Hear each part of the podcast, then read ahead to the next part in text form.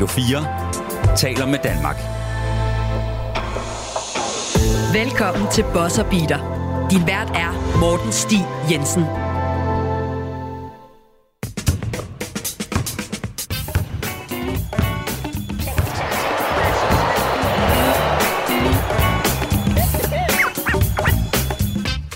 Rigtig hjertelig velkommen til Boss Beater. Mit navn det er Morten Stig Jensen, og i dag der går vi rigtig nørdet til den, fordi vi skal både snakke om dommerlinjer, vi skal snakke om tilbagevindingen af den store NBA Big Man, og så skal vi også snakke om Ban the Charge-bevægelsen, som der har floreret i NBA over en årrække. Og når man går så dybt i, i nørderiet og i detaljerne, så tænker jeg, så er der kun én mand, man kan hive ind i programmet, og det er jo selvfølgelig uh, u 16 landstræner Jens Løsing. Velkommen til. Mange tak, Morten. Og Jens, du er jo ikke kun øh, U16-landstræner, øh, du er også sportsdirektør og nærmest alt mulig mand for AKS Falcon øh, kvindehold, som der i går kunne fejre et mesterskab, der lød nogenlunde sådan her.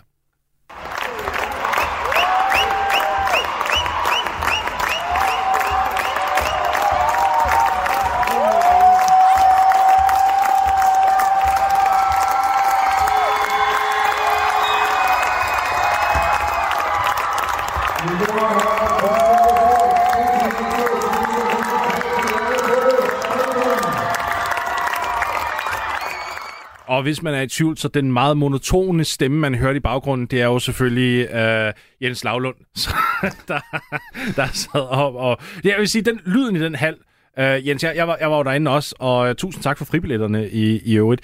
Uh, det, det, den, må, den må vi lige have skruet lidt op for. Det gælder desværre øh, rigtig mange steder rundt omkring i landet. Akustikken er ikke super god til det der øh, mikrofon og publikumstøj samtidig, så, så tit så bliver speakeren sådan en, øh, noget baggrundslyd, hvor man ikke helt kan høre, hvad der bliver sagt hele tiden, og, og det er selvfølgelig øh, en smule irriterende, men, men sådan er det indtil vi får bygget nogle store, flotte arenaer kun til basketball. Kun til basketball. Uden badminton og håndboldstreg og alt muligt Ja. andet. Og heldigvis, så er det ikke det, der er vigtigt, fordi tillykke med sejren og tillykke med mesterskabet, og, øh, og jeg kan jo forstå, at din kone Elisabeth, det var hende, der var topscorer, 27 point. Ja, det var en, øh, en, en god dag på, øh, på kontoret i går for, for familien, og selvfølgelig altid rart, når man, øh, man arbejder på, på noget som holdorganisation i rigtig lang tid, og det så, så slutter, som det gjorde i går, med en fuldstændig øh, tæt pakket halv og god stemning, og, øh, og et hold, der måske ikke spillede, vi spillede ikke vores bedste kamp, men, men vi formåede at vinde med, med godt forsvar, og, og kunne så sprøjte lidt med champagne og hygge os de, de næste timer efter. Jeg synes, det var en fed kamp, fordi hvad, hvad, man, man var lidt bange de første fem minutter, det var mod BMS Herlev, skal det lige siges. Og, og I kom foran forholdsvis meget tidligt, så tænkte vi, at det bliver, det bliver måske en kedelig blowout. Det gjorde det ikke. De, øh, Herlev kommer tilbage i allerede i første kvartal, og de kommer op inden for to point, og så begynder den at svinge lidt frem og tilbage. Altså, det, det var en yderst underholdende kamp, synes jeg. Det, altså, hvad, hvad blev slutresultatet? Var det 61-49 deromkring? 61-49, men Ja. ja. det var en, en two-possession game meget fjerde periode, ikke? Jo, Inden for seks point, og det, det sagde jo også, der var mange, der kom ind, ah, er du nervøs? Så det er selvfølgelig lidt, men jeg synes, det er bedre med, med nogle tætte kampe, som Mm. er underholdende for tilskuerne, for det er jo der, man er i, i dansk basket, også i, i kvindebasket, vi skal have folk i hallerne, og der er det trods alt sjovere med nogle tætte kampe end øh, en, en blowout, eller sådan nogle kampe, hvor ja. det aldrig helt bliver, bliver tæt. Det ene hold kommer foran med 10 fra start, og så kører resten af kampen bare derfra. Og det var, der var der også cirka 300-400 mennesker i, øh, i hallen i går. Ja, 417. 417, ja. ja, fedt tal. Altså, og man kunne mærke det. Jeg, jeg sad ved siden af Trine Nørgaard Pedersen, sjovt nok, som har været hen og, både som gæst og vikar her på, på Bosserbeater. Og, og det var svært en gang imellem sådan at, at høre hinanden. Altså, der var, der var virkelig fed atmosfære og tilskuer, støj og det hele. Og sådan, Hvad siger du? Okay, det, det synes jeg var fedt og et, et rigtig godt slag for kvindebasket. Ja, helt klart. Vi var i hvert fald meget, meget tilfredse med selvfølgelig resultatet, men også bare hele rammen og kulissen. Det er jo også det, der motiverer spillerne til at spille. Det er bare sjovt, når der er mange mennesker, der, der laver noget larm. Og så kan jeg forstå, at uh, Elisabeth var lidt bitter over, hun ikke fik 40. Ja, hun er meget øh, selvkritisk. Øh, hun, øh, hun spillede en rigtig god kamp i går, men siger som altid, ah, jeg kunne lige have scoret den der, den der, den der. Jeg, jeg skulle have 40 point. Sådan, det er godt. Vær du bare glad med, med 27 point og Danmarks mesterskab og Finals MVP. Det, øh, det tror jeg, de fleste ville, ville være i hvert fald. Du lytter til Bosser Beater på Radio 4. Jens, vi skal til at snakke om de her dommerlinjer i NBA, fordi som vi jo ved, det er, det er her for den forleden, så skete der jo det i Sacramento, at Draymond Green, ikke overraskende, han er involveret, og Domantas Sabonis, de kommer i noget klammeri, de falder ned på gulvet, og det skal siges, at Domantas Sabonis holder fast i, i benet af Draymond, mens uh, han ligesom har rejst op. Det skal man ikke. Det er et farligt, farligt play. Draymond responderer ved at simpelthen sætte af i brystkassen øh, på Sabonis. Sabonis, han, øh, han får en teknisk for, for at holde fast i benet. Draymond, han bliver simpelthen smidt ud af kampen, og så bliver han suspenderet i kamp 3, som dog så bliver spillet i nat øh, i Golden State, som, som Warriors så vinder. Og, og der sker så det her i, i nat også. Det er så i Brooklyn, hvor Philadelphia 76ers spiller mod Brooklyn Nets.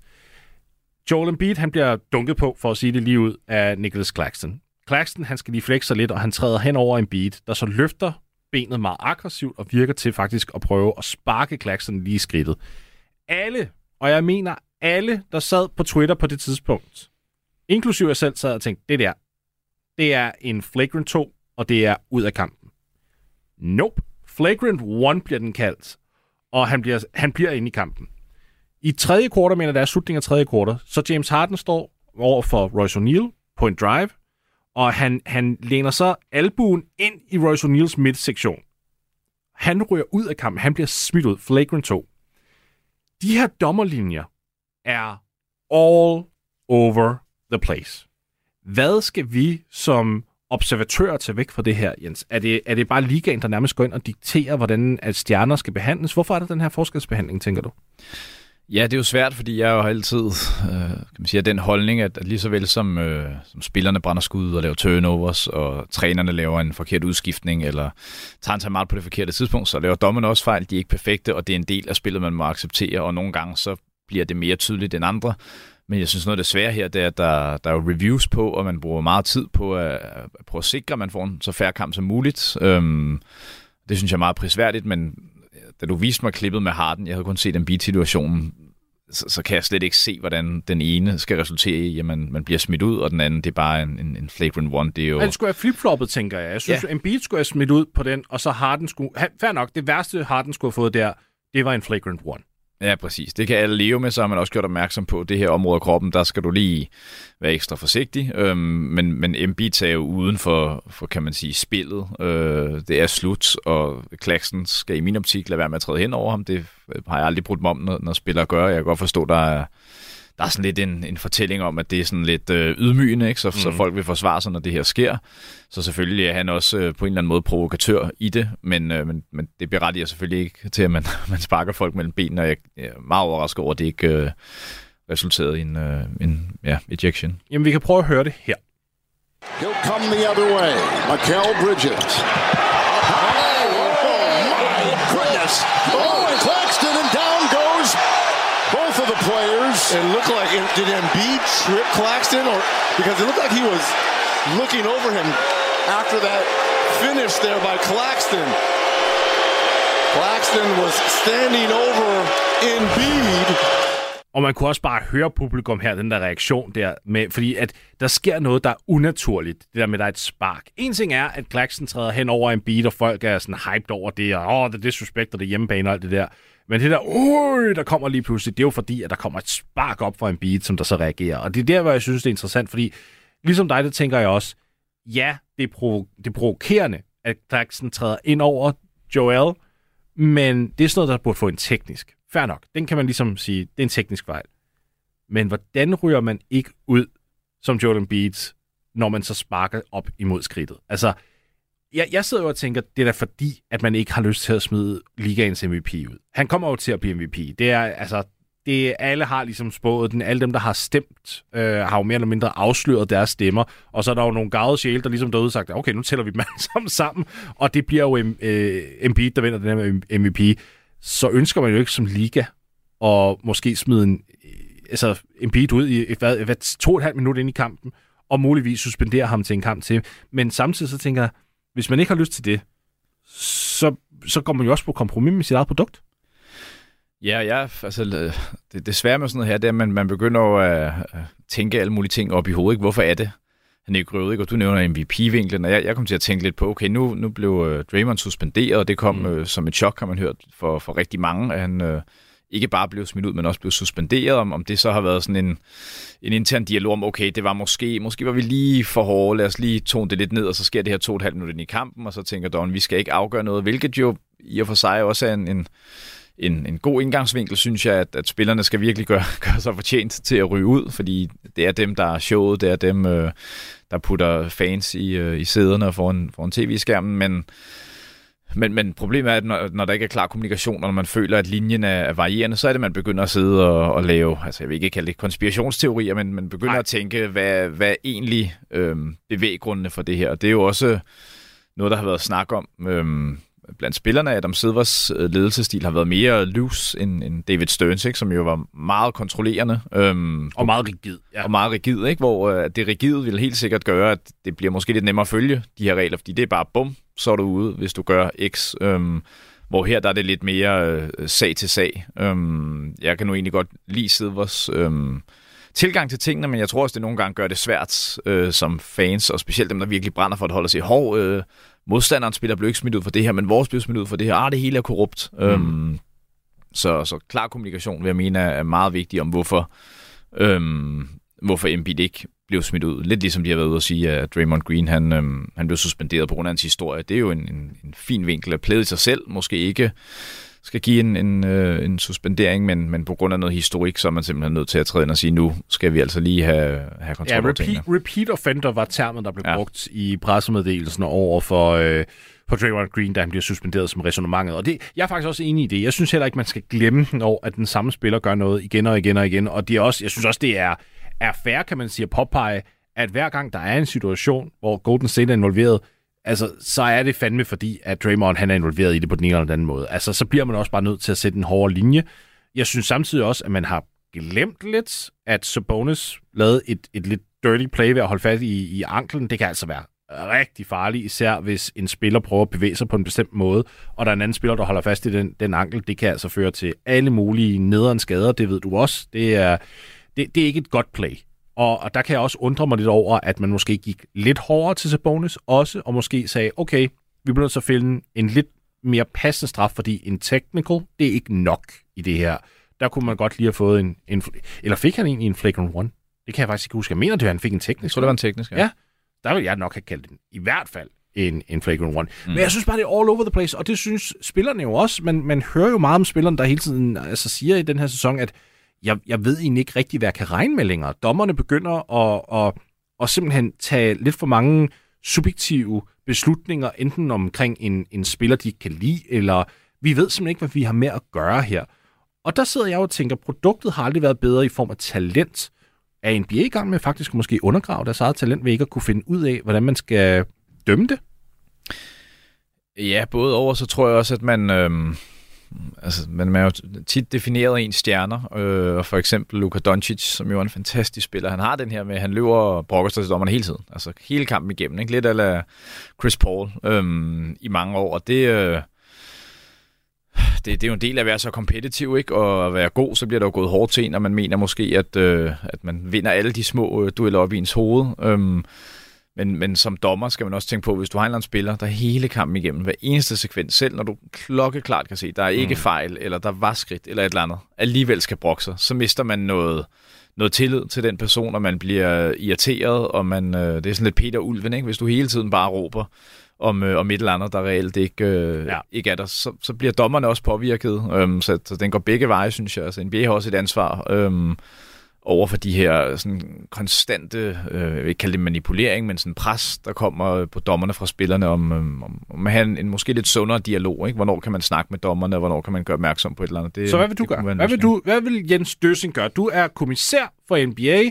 og, og det er du ikke bare på en dag, fordi vi laver altid den der, hvis du er kommissær for en dag, man kan ikke nå at få en skid igennem på en dag. Du er øh, i en hel sæson kommissær for, for NBA. Hvad, hvordan fikser du det her?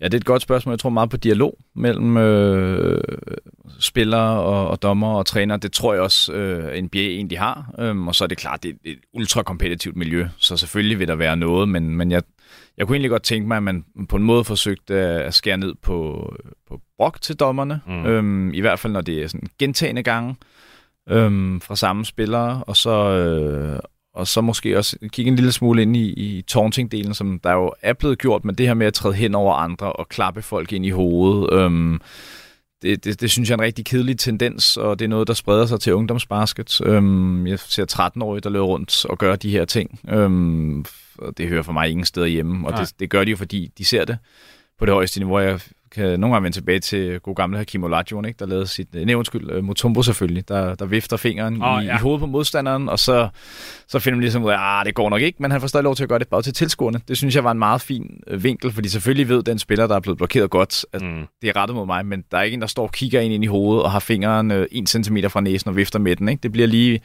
vendt rundt, så du ikke har den der øh, øjenkontakt, hvor det kan blive sådan meget øhm, øh, personligt, og hvor de der aggressioner nogle gange kommer ud fra spillerne. Men selv dengang, fordi så, så sker der jo det, at Jordan faktisk dunker på Mutombo, og han vifter så også med fingrene. Det gør han fandme ikke til publikum. Det er lige op i snotten på Mutombo. Der skete ikke noget der. Det, var det er jo noget, det er jo et play, som NBA til den dag, dag stadig hylder. Det har jeg da set på social media inden for de sidste halve år i hvert fald, fra en af NBA's altså, egne kontier, hvor at, hey, husk lige den gang, da de... altså, der er jo en dobbeltmoral i effekt her. Ja, uden tvivl, og det, det er jo altid svært øhm, igen aflæse intentioner, og nogle gange så er det måske også to spillere, der kender hinanden rigtig godt. Øh, de har måske spillet high school sammen, eller Men de træner sammen om noget? sommeren. Nej, det, altså, det kan man jo ikke tage hensyn til, for det ved dommerne jo heller ikke. Øhm, men der er forskel på, synes jeg, om det er den der sådan lidt med et smil på læben, øh, tingene bliver gjort, og, og hvordan ånden ligesom er i kampen, eller om det er den der helt op i hovedet på en, og nærmest være lige ved at nikke ham en skalle. Ikke? Øhm, Vi havde jo en situation for, nu er det efterhånden mange år siden, men jeg synes stadig, den var, den var interessant. Vince Carter var blevet traded til, øh, øh til New Jersey Nets øh, i, i sin tid, og han havde jo spillet sammen med Morris Peterson for, for Toronto Raptors. Og de møder så hinanden igen i Toronto. Uh, jeg mener i hvert fald, det var Toronto. De, ved, de møder hinanden igen. Jeg kan faktisk ikke huske, om det var i Toronto, eller om det var i, i New Jersey. Men i hvert fald, de to hold møder hinanden. Der er noget Øh, back and forth mellem de to, og det, det er meget, meget tydeligt, at det er venlig banter. Men der er en, en dommer, der simpelthen ikke har opfanget, eller i hvert fald ikke tænkt over, at de har det her eksisterende forhold. Og en af de to spillere, igen, det er så mange år siden, jeg kan ikke huske, om det var Vince, eller om det var Morris Peterson, der blev smidt ud, men en af dem bliver smidt ud. Og, og man bare sad der og tænkte, hvad fanden sker der? De kigger på hinanden selv, sådan, what just happened? Og så den modsatte part, der ikke blev smidt ud, stod jo og grinede sin røv i laser, fordi, at, hey, nu har mit hold en bedre chance for at vinde kampen. Men, men det, og, og, og det var noget, der florerede rundt sådan på messageboards. Det her, det var jo før social media virkelig tog fat. Og der var mange, der ligesom sagde, hvordan kan man som dommer ikke vide det her? Det skal man vide. Det skal man da ikke, tænker jeg. Men som dommer bliver man da nødt til at tage alt ud af, at ligesom sige, den, man kan ikke sidde og sige, at ja, jeg, jeg skal vide, at de her to spillede NBA sammen, eller de her to spillede college sammen, eller åh, de her gik på samme EU. Det kan man da ikke. Man kan jo ikke bede dommerne om at have al den baggrundsviden. De skal jo dømme kampen færre, og hvis du hører to, der står der og kalder hinanden alle mulige bandord i, i, over en periode af 10 minutter, så bliver man jo nødt til at reagere. Ja, præcis, og der er det måske øh, igen er den bedste løsning at, at, at kigge noget igennem på video. Ikke? Det kan jo være svært for, hvad der er blevet sagt, og hvad der er sket for fem minutter siden, og altså, der er ikke altid en, en, en løsning, der er lige til, men, men det er selvfølgelig klart, at for mig er spillerne produktet, og de skal, de skal have lang snor, men jeg synes også, de har et ansvar øhm, mm. i det her. Jeg ved, altså trash talk og lidt frem og tilbage, det er jo en del af spillet, det kan man jo ikke øh, fjerne. Det vil tage en masse nerve og, og underholdning og, og spænding væk, og det er jo... Men du vil gerne fjerne det fysiske trash talk, altså det med at træde over, for eksempel. Ja, det synes jeg godt, man kunne, øh, altså, Så skal man kunne træde hårdere ned på, ikke? Og, og de der voldsomme stare-downs. verbalt og fysisk. Skal man, skal man adskille det? Det kunne man i hvert fald sagtens, eller i hvert fald have et meget klart regelsæt om, hvilke øh, situationer vil vi være ekstra hårde på. Ikke? Øhm, netop træde hen over folk, mm. øh, øh, helt op i hovedet på folk og kigge dem ind i øjnene og klappe, øh, dunket på en eller anden, eller øh, trukke en fejl og, og stå og stige ned på folk i flere sekunder. Ikke? Det, er, Er du ikke lidt kedelig lige nu, Jens? det vil nogen nok mene, men, øh, men, Er, er der, men der skal der være lidt kant. der må gerne være lidt kant, men, men det skal heller ikke løbe løb, synes jeg. Jeg synes egentlig generelt set har NBA fået en ret god balance. De har arbejdet ret seriøst med det i mange år. Mm. Ikke? De havde en, øh, jeg kan jo som det er 10 år siden, hvor øh, så skulle der ligesom skæres op på det her, og så, så var der teknisk fejl hver gang, der var en spiller, der nærmest sagde noget, eller kiggede på en dommer eller et eller andet, ikke? hvor der, der blev det helt, øh, helt vanvittigt, ja. specielt i, i preseason op til den sæson. Øhm, men, men jeg synes, alt i alt er de et, et, et ganske godt sted. Øhm, og det bliver nok også meget personlig præference, hvad for nogle ting, man lige vil øh, stramme lidt op på, eller, eller gøre lidt løsere. Det er jo en, en, en smag og behag ting. Jeg, jeg, jeg synes i hvert fald, det der med et stare down, jeg synes, det afhænger af altså situationen. Fordi en ting er, lad os sige, at Kevin Durant går ind og dunker på en eller anden. Hvis han så bevæger sig hen mod spilleren efter dunket for at kigge på ham, jo, så er det aggressivt, og det er unødvendigt. Men hvis han lige efter dunket bare ligesom træder tilbage på banen, løber tilbage på forsvar, men samtidig kigger på den spiller, og måske lige giver ham et kæksmil eller et eller andet. Det synes jeg er fair nok. Det er der, hvor der kommer den der lille kant der. Men igen, hvordan dømmer du det? Hvordan som dommer separerer du de to ting? Hvordan, hvordan skal det skrives ind i regelbogen? Altså, hvis du backtracker, så ja. må du godt. Altså, det kan...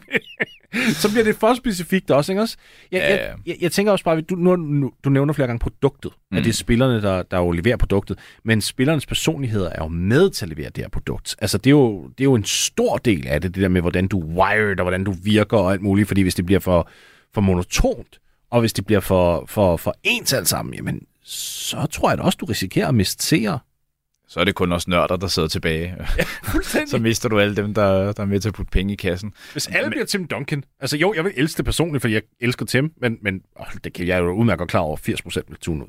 Ja, det er jo en masse med, med spillernes personlige branding, øhm, som du har snakket med, med Anders Morgenshæl og mener, det, det var om, at altså, tilskuerne synes, det er fedt at, at, at ikke af tilskuerne, men, men NBA vil jo gerne vække nogle følelser i dem, der sidder ja. og ser det, ikke? og man bliver jo sindssygt irriteret på, på Dylan Brooks, og man bliver irriteret, når Pat Bever han løber og laver too small uh, gesture til LeBron, og alle de der ting. Det vækker nogle følelser i folk, og mm. det er mm. jo en, en del af showet, kan man sige. Ikke? Um, vi skal nok ikke bevæge os helt over i, sådan en wrestling-tilstand, hvor det hele er sat op, og, ja. øh, og skuespil og sådan noget der, men, men det er klart, der, som siger, der skal være noget kant. Um, men, men der skal også være en, en, en grænse, tror jeg, i, altså i forhold til den her provokation, fordi det er netop det, der øh, spillerne imellem udløser nogle af de her um, retaliation plays, eller hvad vi skal kalde dem. Um, Draymond nævnte jo også, at der blev ikke snakket om, at Sabonis havde, uh, havde gjort noget i kamp 1 også, og i løbet af kamp 2 havde holdt, og du ved det ene og det andet. Og det er jo det her med, hvis tingene får lov til at eskalere, ja. så ender det lige pludselig, så kommer frustrationen over, ikke? Um, så, så også det her med ligesom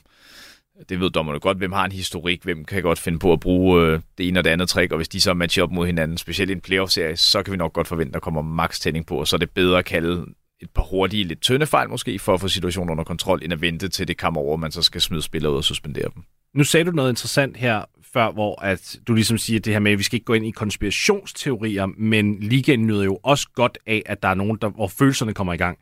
Tror du faktisk, at de her lidt ustabile dommerlinjer lige nu er noget, NBA sidder sådan og klukker lidt over, fordi det er jo noget, der får rigtig meget uh, engagement online. Altså, alle snakker jo om det, og det er jo noget, som alle lige pludselig gør til en historie, og så er det lige pludselig op i medierne, og så skal alle lige kigge med. Gud, alle siger, der er en skiftende dommerlinje. Jeg skal også lige ind og se, hvor uretfærdigt det er. Kunne NBA nærmest bare sidde der og morse lidt over, at der er den snak? Er, det, er der overhovedet noget at fikse fra deres perspektiv, tænker du?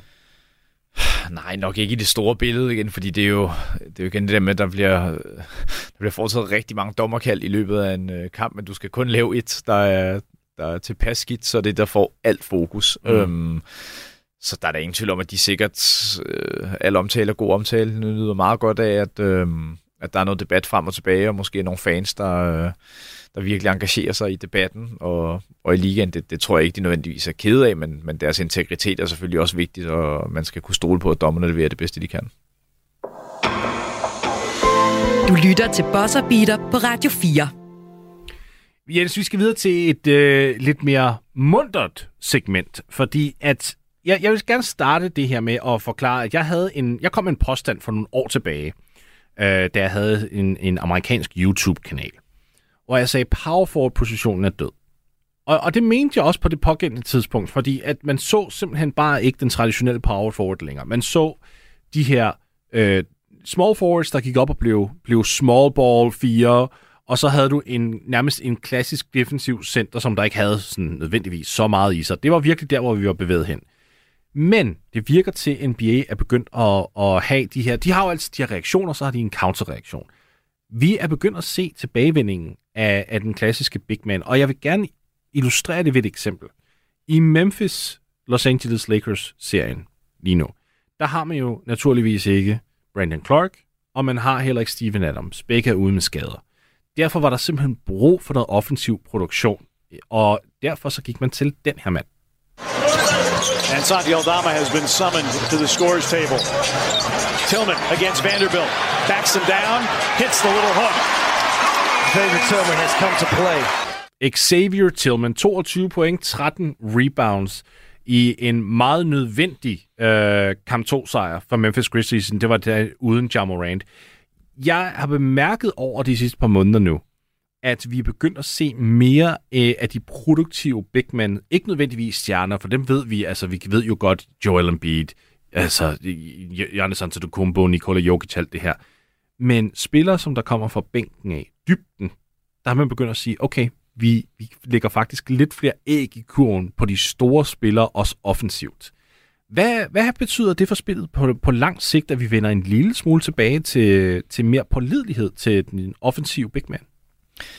Det betyder jo rigtig meget. Øhm, og man kan sige ligegyldigt hvad, så er der nogle ting, der altid vil, vil være relevante, når man snakker øh, dygtige spillere i basketball. Øhm, størrelse, øh, teknik, skud, dribling, spilforståelse, fysik. Altså, de, de kan aldrig blive decideret dårlige, så det er klart, at taktisk, så er der altid nogle trends, som gør, at visse spillertyper bliver mere populære end, end andre, ikke? og sådan en som Draymond Green, der jo er helt unik i hans skillset, ham har alle hold jo prøvet at finde. Ikke? I hver draft, så er det, this could be the next Draymond Green, ja. øhm, og der er ikke rigtig kommet nogen anden, fordi han er så unik, men, øhm, men jeg tror noget af det, vi ser nu, også det, at vi havde den her trend med i mange år, så skulle man ikke rigtig angrebsrebounde, man skulle løbe hjem i forsvaret. Ja. Ikke alle skulle løbe hjem. Transition, det er det, de andre hold scorer mest uh, points per possession. Vi skal bare hjem og beskytte feltet med det samme. Øhm, hvor man nu har fundet ud af, at det kan faktisk øh, være en slags transition forsvar, hvis du virkelig angrebsrebounder, ikke? fordi du har måske kontrol over spillerne højt op på banen, du får ekstra skud, øh, så stiger dine egne øh, points per possession, hvis man ja. regner det som en possession. Ikke? Men, øh, øh, og bare det, hvis du kæmper med om glasset, hvis du lige får en, en tip på, så er der måske tre andre af dine medspillere, der kan nå at komme hjem i tide også. Ja, ja, præcis. Så så jeg tror, det er, det, det er den ene ting, og så er det selvfølgelig også, at rigtig mange af de bedste spillere i NBA lige nu er store. Øh, du, du skal have noget størrelse, hvis du skal matche uh, Embiid og Jokic og Giannis. Um, så, så det er jo også en del af det, at du godt ved, okay, øh, hvis vi kun har én rigtig stor på vores roster, og han bliver skadet eller kommer i fejlproblemer, hvad gør vi så, hvis vi står for, for de her spillere, som man er nødt til have nogle af de her øh, typer også. Ikke? Øhm, så det er ikke, det er ikke helt så meget de der øh, 7 fod eller 7 fod 1-2 øh, høje, øh, tunge spillere. Det er, de er blevet lidt mindre, ikke? ligesom Tidman, han er ikke meget mere end, tror jeg, 6-8,5 uden sko. Ja. Øhm, lang arm selvfølgelig, men, men så positionen er blevet mindre og lidt mere mobil, men, men han er jo stadig sådan en, som du siger, en mere traditionel old school øh, big guy. Ikke? Og jo. selvom man har sådan relativt øh, bredt skidset, så ser man flere af de her spillere, øhm, rundt omkring har vigtige roller. Ikke? Kevin Looney et, et super godt eksempel også. Øhm, 20 point, 9 assist her i, i nat, ja. Øhm, så, så det tror jeg også, at man, man ligesom har opdaget, at, øhm, at, at selvom spillet er blevet hurtigere og meget perimeter-orienteret, så en, en stor spiller, der kan skrine, der kan rebounde, mm. øh, og der kan i hvert fald nogenlunde dække op, det, øhm, det er der stadig brug for. Så er det klart, hvis, hvis man er NS Cantor, der er mest rebound og kan score lidt point, men man giver øh, to point op i den ene ende, hver gang man scorer et i, i den anden, så, så kan man nok ikke bruges til, øh, til særlig meget, men i visse situationer, så måske. Hvilket også er derfor, at Enes Kanter ikke er i NBA længere, og ikke fordi han blev blackballed, som han selv bliver ved med at påstå på hans Twitter-profil, der er øh, blevet endnu mere et magtværk gennem de sidste par år. Men, men det jeg hæfter også, med, nu nævner vi Tillman her, jeg kan godt lide, hvordan en spiller som ham kommer ind og scorer tæt på ringen også. Nu ved jeg godt, at han satte en træer i den kamp.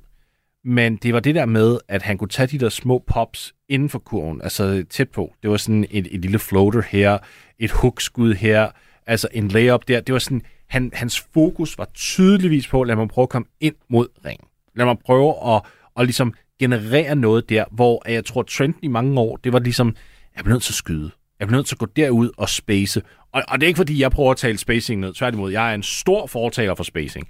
Men jeg tænker også, en af grundene til, at man faktisk begyndte at gå ind i hele den her spacing-æra, det var jo netop for at skabe driving lanes, og det var jo også for at skabe mere plads under kurven. Og det virkede som om, at der lige var en årrække, hvor folk gik rundt sådan og glemte, at Nå ja, vi, vi kan jo rent faktisk bruge det her spacing til noget andet. Og Tillman virkede det til, var ligesom sådan, åh, oh, okay, prøv at høre, jeg har en hel masse spillere omkring mig lige nu, der, der egentlig godt kan, kan skyde udefra. Der har, jeg har en Tyus Jones, jeg har en Desmond Bain, jeg har en Jaron Jackson Jr. Alle kan ramme udefra. Let me go to work.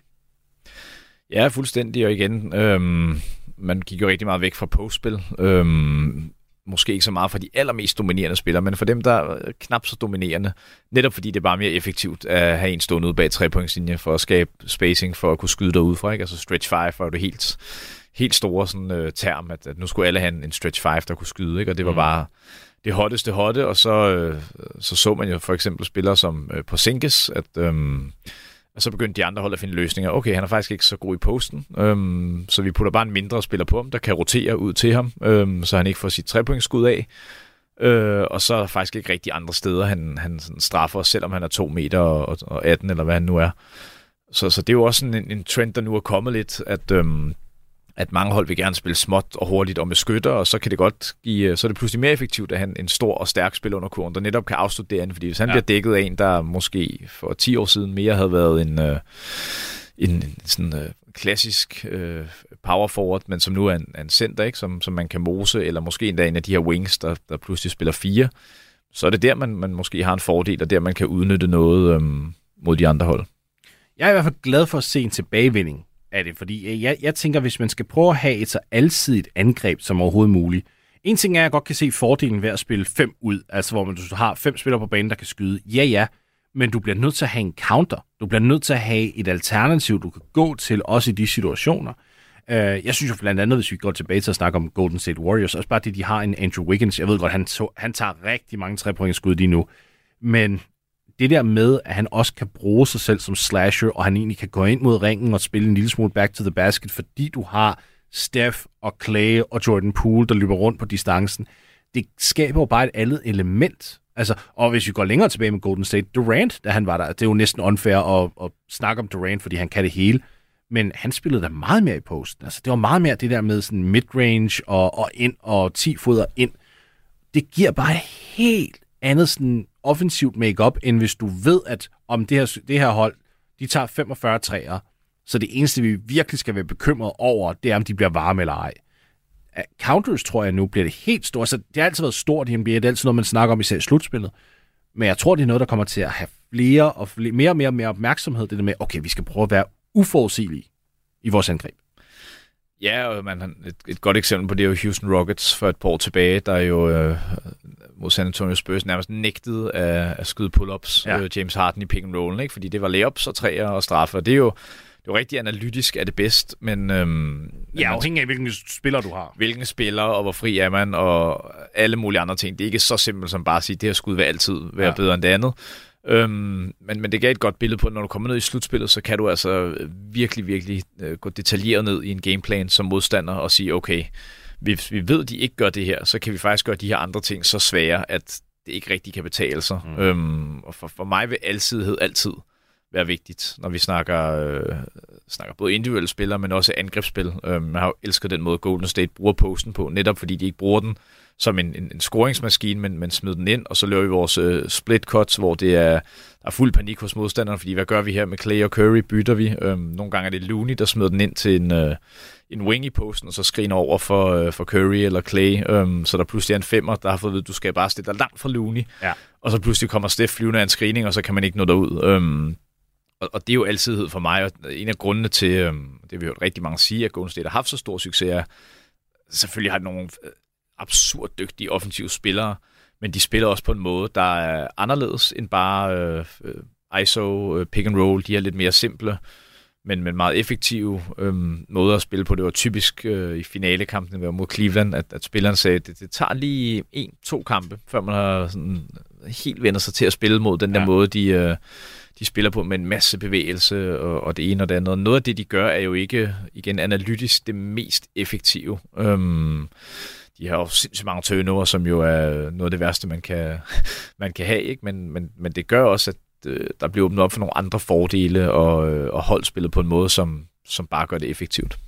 Altså, i, i sin tid med Cleveland, da de havde en, en lidt yngre og lidt mere effektiv Kevin Love også, for eksempel, der tænkte jeg meget ofte, en af de ting, jeg rigtig godt kunne lide ved deres angreb, det var, når du smed den ind til ham i posten, så vidste du aldrig rigtig helt, altså som modstander, hvad du fik, fordi han kunne nemlig også godt lave de der afleveringer. Han kunne, lave de, han kunne læse, hvis Kyrie eller LeBron lavede et cut, eller et eller andet, ligesom at finde dem på et baseline cut, eller et eller andet. Men han kunne også selv lige pludselig tage bolden i gulvet, tage to hårde driblinger, og så slutte med et, et lille hugskud, eller noget rigtig solidt fodarbejde også. Og det er der, hvor jeg tænker, det, det er det, jeg er glad for at se vende tilbage nu. Fordi hvis du også er en trussel offensivt selv, nu brugte du, brugte du øh, Kevin Looney som eksempel. Jeg, jeg er enig til en grad der, fordi jeg er helt enig i, at som playmaker er han vanvittigt undervurderet.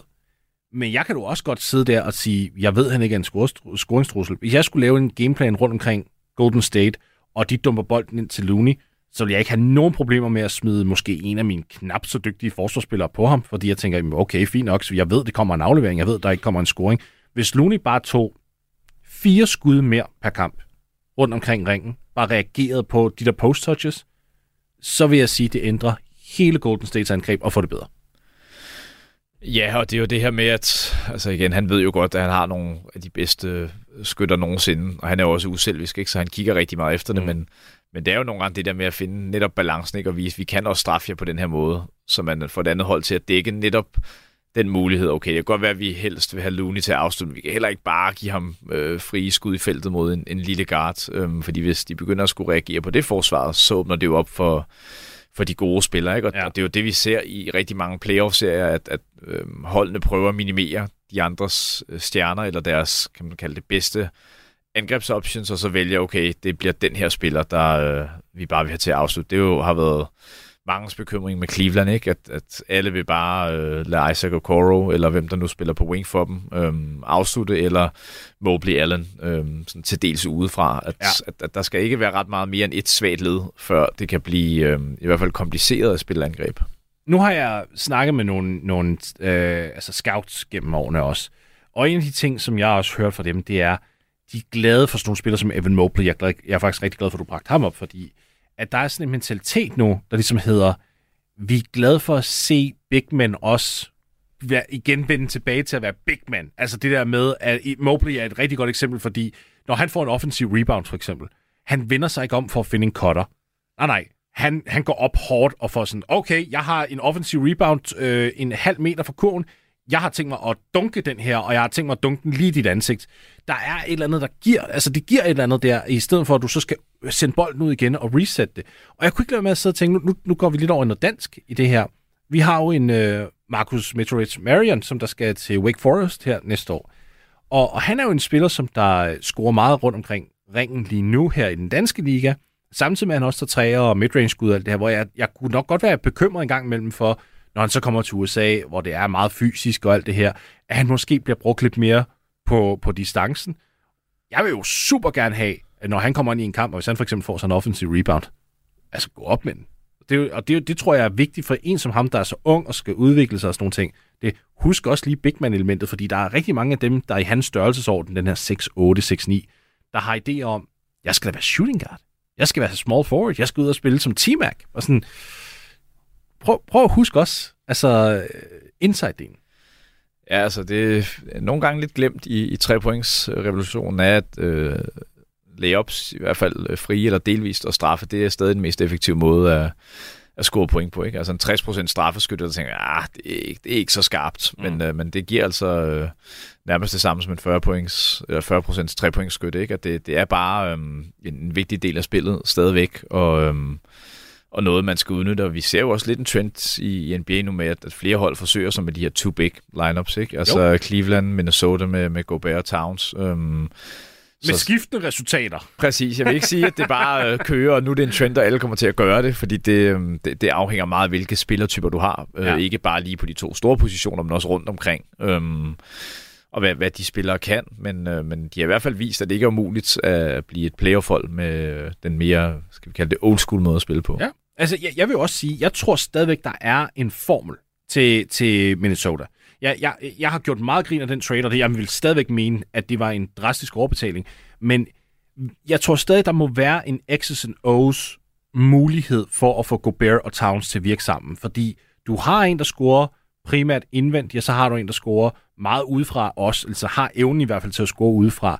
Jeg kan ikke forestille mig, at man ikke godt kan på en eller anden måde tweak det. Så der kan være noget high-low basket på en eller anden måde. Men det kræver igen også, at Gobert for eksempel, han ikke bliver så skræmme af en 6 fod 4 Marcus Smart i posten, for eksempel. Der bliver han jo bare nødt til at vende sig om og så sige, hello little child, let me dunk on you. Ikke også? Altså, det bliver man jo nødt til også. Og det er jo der, hvor den der big man-mentalitet, jeg godt kan savne lidt. Ja, ja, den der netop fysik i feltet, ikke? og straffe folk, det er jo, øhm, det er hårdt at spille mod, hvis man, øh, man er oppe imod et hold, der har en, der bare virkelig kan det der, og man ikke mm. kan matche det. Øhm, det. Det giver nemlig også problemer, også selvom det er blevet vi svære at dække posten, så er, pick and roll spillet jo en, en stor del af det, ikke? og hvis du har en guard, der kan skyde, så øh, vil man tit ende i situationer, hvor den store skal lave et, et kort rull, ikke? eller måske... Øh, rulle dybt til ringen, og så få den via sådan en, øh, en trekants aflevering, ikke? Ja. Med, med en aflevering til wing, og så kigge ind.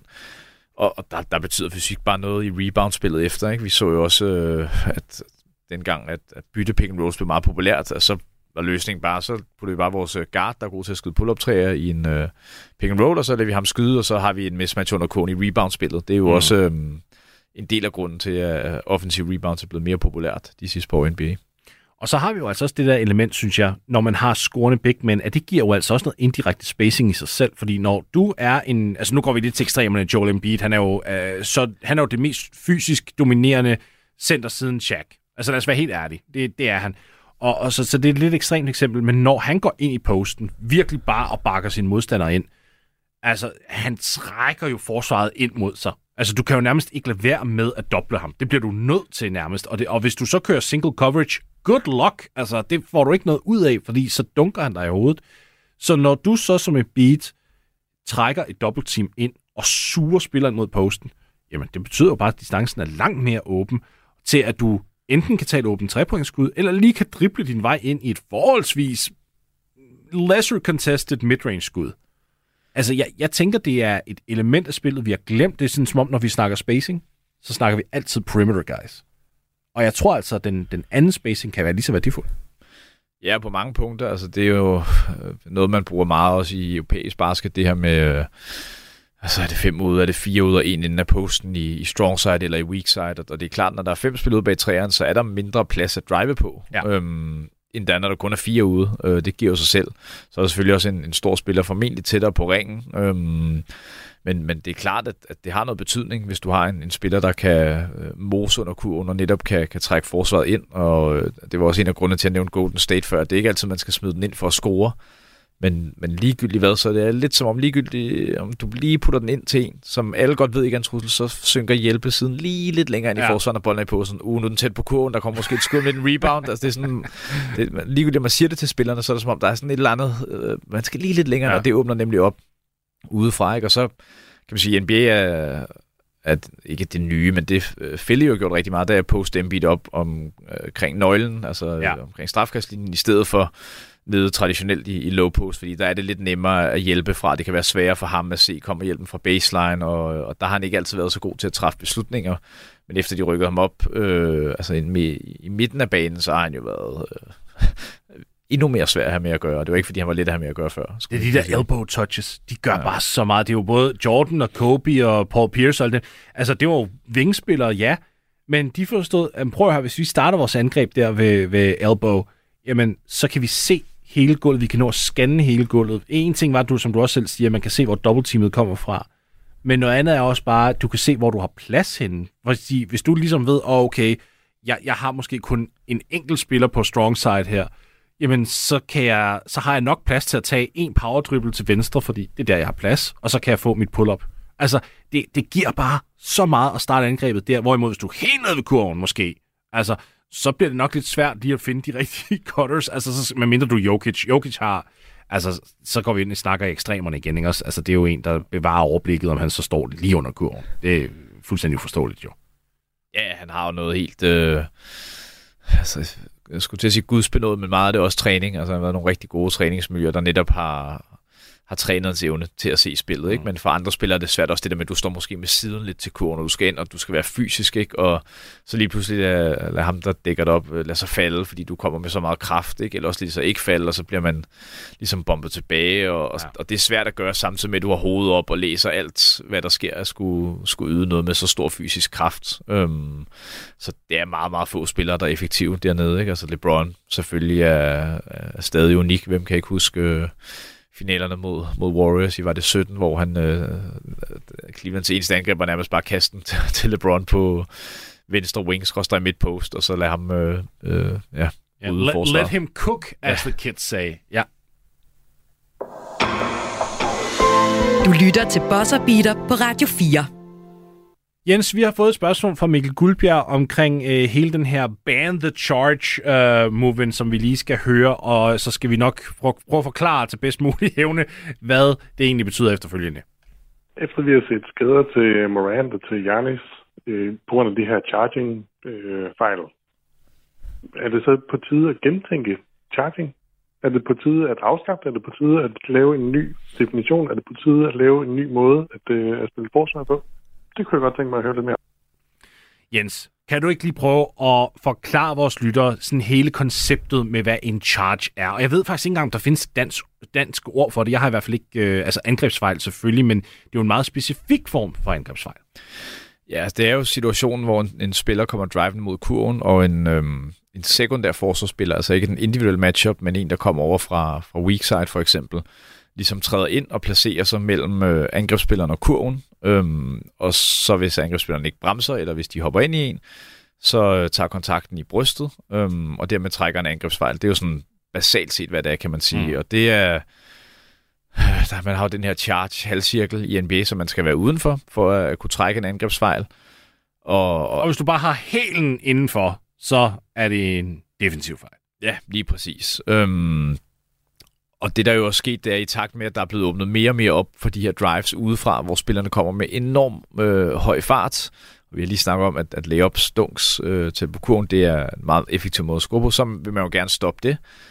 Og holdene designer ofte deres angreb sådan, så dem, der står i, i, i weak side, det er de små guards. Ja. Og de har jo ingen chance for at hoppe op og blokere LeBron, Kawhi, Durant, hvem det nu er, der kommer øh, smadrende ned igennem øh, midten af banen. Så det er ligesom den defensive løsning, de har, det er at stille sig i vejen. Øhm, og det giver jo selvfølgelig nogle, øh, nogle rigtig grimme kollisioner efterhånden, mm. ikke? I takt med, at øh, spillerne er større, mere atletiske, mere plads at drive på, de kommer mere op i fart. Øh, det, det, det var der ikke helt på samme måde øh, øh, tidligere, vil jeg sige, fordi der var spacing bare mere kompakt. Øhm, og skal man gøre noget ved det? Det er jo så det store spørgsmål. Altså, jeg er jo øh, lidt af den holdning, at NBA har lige på grænsen til at åbne for meget op for angrebsspillerne. Altså, forsvarsspillerne ja. er tæt på at være chanceløse i... Øh, i hvert fald i regular season, når der ikke er så meget forberedelse og sådan noget. I playoff synes jeg, der, der er den der competitive balance lidt bedre. Øhm, så hvis man helt fjernede The Charge, så tror jeg også bare, det ville blive motorvej mod ringen og, og alt for svært at gøre noget ved. Men der er selvfølgelig nogle remedier, man kunne tage i brug for at lette det lidt, gøre det en lille smule sværere for, for forsvaret, øhm, og, og ligesom give incitament til angrebsspillerne til, okay, her hopper jeg ikke, og prøver at afslutte her, øh, der afleverer jeg så, når, øh, når den her person kommer som over og hjælper. Men kommer det til at hjælpe mod Jamal Rand og Jan Santokumbo? Det, de er jo de to spillere, som vi har set gå ned her i slutspillet, øh, direkte som resultat på grund af en, en charge. Altså, det er jo to meget atletiske spillere. Kommer det hovedet til at hjælpe, hvis man rykker altså halvcirklen længere ud. Altså, Moran kan jo nærmest hoppe fra straffekastlinjen, hvis det er det, han har lyst til. Altså, kommer det til at gøre en forskel mod de her hyperatletiske spillere, som der elsker at angribe kurven og søger straffekast? Ja, det er jo det spændende, fordi der, der vil altid, hvis man laver nogle regelændringer, være nogle øh, uforudsete øhm, ting, man ikke har kunne spore, om der vil ske, men øh, jeg, jeg tror, et forsigtigt bud være, hvis man rykkede angrebs øh, charge zone en lille smule ud, så vil forsvaret nødt til at positionere sig anderledes. Det vil sige, du er enten nødt til at være meget aggressiv i din hjælp, og det er så der, der giver du incitament til, til ham, der har bolden til at aflevere. Altså fordi, at, at hjælpen simpelthen står så tæt på, at, øh, at du er nødt til det. Øhm, den anden variation, det er jo selvfølgelig, at man, man har jo defensive 3 seconds, så du kan ikke bare stå og være klar til at løbe op og tage en angrebsfejl. Du skal ligesom have timing, og hvis charge bliver større, vil det være svært at nå fra, altså ude fra feltet, til ind igennem feltet, ud af charge zone og ja, trække ja. fejlen. Så i stedet vil du være nødt til at prøve at udfordre et skud ved ringen. Øhm, men, og det er jo det, fans gerne vil have. Det, det er jo faktisk argumentet, fordi hele den her ban the charge movement, der er, det handler jo faktisk om, at forsvarsspillere er blevet så dygtige nu til dags, at det, som, som folk ligesom siger, det er, vi skal hellere lade dem have noget mere frihed i at kunne udfordre skud, i stedet for at have den her bailout-mulighed, øh, hvor de bare kan stille sig sådan helt flat, og, og egentlig ikke rigtig have en defensiv påvirkning. Øhm, og og jeg, jeg synes selv, den er svær. Altså John Hollinger fra The Athletic, som har været med på programmet her før, han skrev en artikel, hvor at, øhm, han faktisk sagde, nej, vi skal ikke ban the charge, fordi at ellers, som du også kommer ind på, Jens, det vil simpelthen give for meget yderligere frihed til, til de offensive spillere, som allerede nu har så meget frihed, at vi ser de her kampe slutte 135-130, altså i, selv i slutspilsregi, og, og, og der bliver nødt til at være en eller anden form for balance i offensiv og defensiv magt.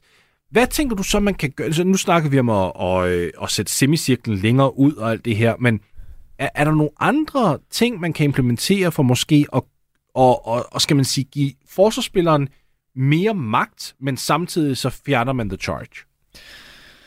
Ja, altså der kunne godt være sådan en... Øh, altså, hvis charging blev fjernet, og det vil give incitament til, at forsvarsspillerne ligesom kommer over og skal udfordre skuddet, at man på en eller anden måde fredede dem i forhold til fejl og straffe. Øh, altså ikke, at de bare kan lave fejl inde, inde i, øh, altså på en vis del af banen, men, øh, men det her med verticality og sådan noget, at man måske ja.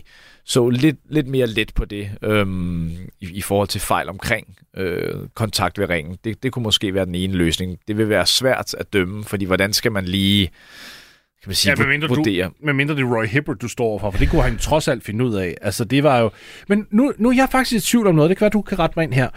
Uh, Verticality-reglen, og til dem derude, der sidder og tænker, hvad er det? Det er, når en spiller hopper lige op. Altså ikke bevæger sig frem eller tilbage, men hopper lige op og møder en, en angrebsspiller i, i, i sit hop, der er direkte. Vil, vil det blive kaldt en, øh, en offensiv fejl, også hvis spillerne er inden for halvcirklen? Hvis det er, en, øh, hvis det er en vertikal, et vertikalt hop, det kan jeg faktisk ikke huske. Om du stadig skal være det, uden for halvcirklen eller ej. Øh, det, jeg tror, det kommer lidt an på angrebsspillerens øh, kan man sige, sådan reaktion. Altså, hvis du skubber af ja. i luften, så er det jo en angrebsfejl. Lige meget øh, men ja, ja. Jeg, jeg kan ikke huske, om man skal være plantet altså på jorden for at tage en, øh, en, en charge. Altså, det, det tror jeg ikke, man kan i luften. Nej. Øhm, men det, det er fordi, jeg tænkte bare, at hvis, hvis det var, så jeg kan nemlig godt lide verticality-reglen. Jeg synes, det er fint. Jeg synes, at hvis du er en dygtig forsvarsspiller, og du kan finde ud af at, at hoppe vertikalt og helt lige, og din arme ikke flyver over det hele, det er jo en af de helt store udfordringer. Det er, at armene meget tit kommer ned i, i det her hop, og så rammer det den offensive spiller. Bum, så er det fejl, og så er det to straffekast. At man så simpelthen siger, prøv at høre, ja, tilgivsbrød, men bare fuck den der halvcirkel på en eller anden plan. Man siger, du, hvis du er en, off, en defensiv, undskyld, en defensiv center, lad os bare sige det, og du kan finde ud af at hoppe lige op, og dine arme de forbliver oppe, så hvis den offensive spiller hopper ind i dig og skaber den her kontakt, så kan du simpelthen ikke få en fejl for det. Altså, det, det er jo lidt der, vi er allerede, men vi ser samtidig alligevel, de bliver kaldt rigtig meget. Altså, fordi folk vil gerne se store øh, præstationer, ikke? Også, hvad, hvad er det, to 70-pointskampe, vi har haft i år, og 60 og 50 og alt muligt.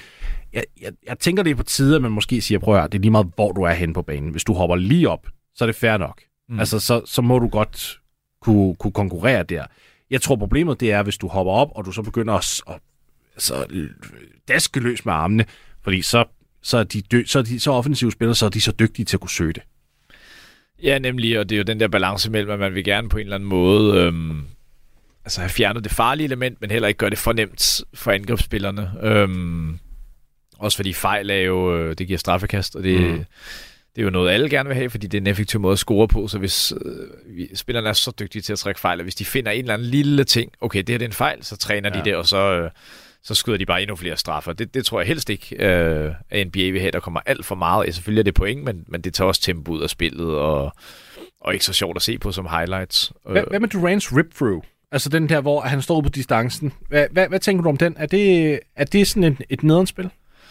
Det fjernede man jo netop som en, øh, altså en shooting foul, fordi at øh, de blev så gode til det, spillerne, ikke? Ja. og så blev det bare for svært at dække op, så blev det bare en normal fejl, og så hvis du har holdt fejl, så skyder du selvfølgelig, men, øhm, men det synes jeg var et godt move, altså netop fordi, at, at, at det skal jo ikke være sådan et spil om at prøve at trække fejl, det skal være et spil om at prøve at, at score bolden, øhm, og trække fejl er selvfølgelig en del af det, men der må også være nogle rammer, øh, inden for hvad der er et, et skal vi kalde det naturligt basketballplay. Der er jo ikke nogen, der starter bolden ja. på venstre hofte, og så trækker den op til højre skulder og, og skyder. Det har jeg i hvert fald aldrig set som, som udgangspunkt. Øhm, så så jeg, jeg kan godt lide tanken om, at man forsøger at, at fjerne noget, der er farligt, men for mig må det bare ikke blive, at så øh, scorer der bare 10 point mere per kamp. Man kunne også som en anden mulighed, øhm, som NBA helt sikkert ikke vil, vil bruge, øh, fjerne charge-cirklen, men så lade folk dække op i feltet. Øhm, som vil være en lille smule mere Europa, ikke? Øh, ja. og, og det vil jo gøre, det vil give færre point, det er der slet ikke nogen tvivl om, hvis du kunne plante Gobert ind i feltet. Øhm, eller bare plante din hjælp der, hvis du havde lyst. Øh, det, det vil gøre det sværere at komme til ringen til drives, og så vil hjælpen kunne komme tidligere. Øhm, men, men det kunne gøre det interessant, tror jeg i hvert fald. Også fordi hvis du så er hjælp, så kan det godt være, at du er en lille guard, og du står i feltet, men, men så har du ikke muligheden for bare lige at tage to skridt ud af plante. Så er du nødt til at, nødt til at udfordre eller komme meget, meget langt over på banen, hvilket så vil åbne op andre steder. Øh, og der er banen jo så stor, og spillerne så dygtige, at det skal de nok kunne skabe fordel ud af alligevel. Det var bosseren, og øh, Jens Døsing, tusind tak for at gå ned i hardcore øh, nørderi her med mig i dag. Det var virkelig værdsat endnu en gang til, til lykke med, med mesterskabet i går i Falcon, og DLDM deciderede jo. Og tak for gennemgangen af Big Men, charging, dommerregler og det hele. Det er som altid værdsat. Og til jer derude, I må have en rigtig god weekend, når I når så langt, og pas rigtig godt på jer selv.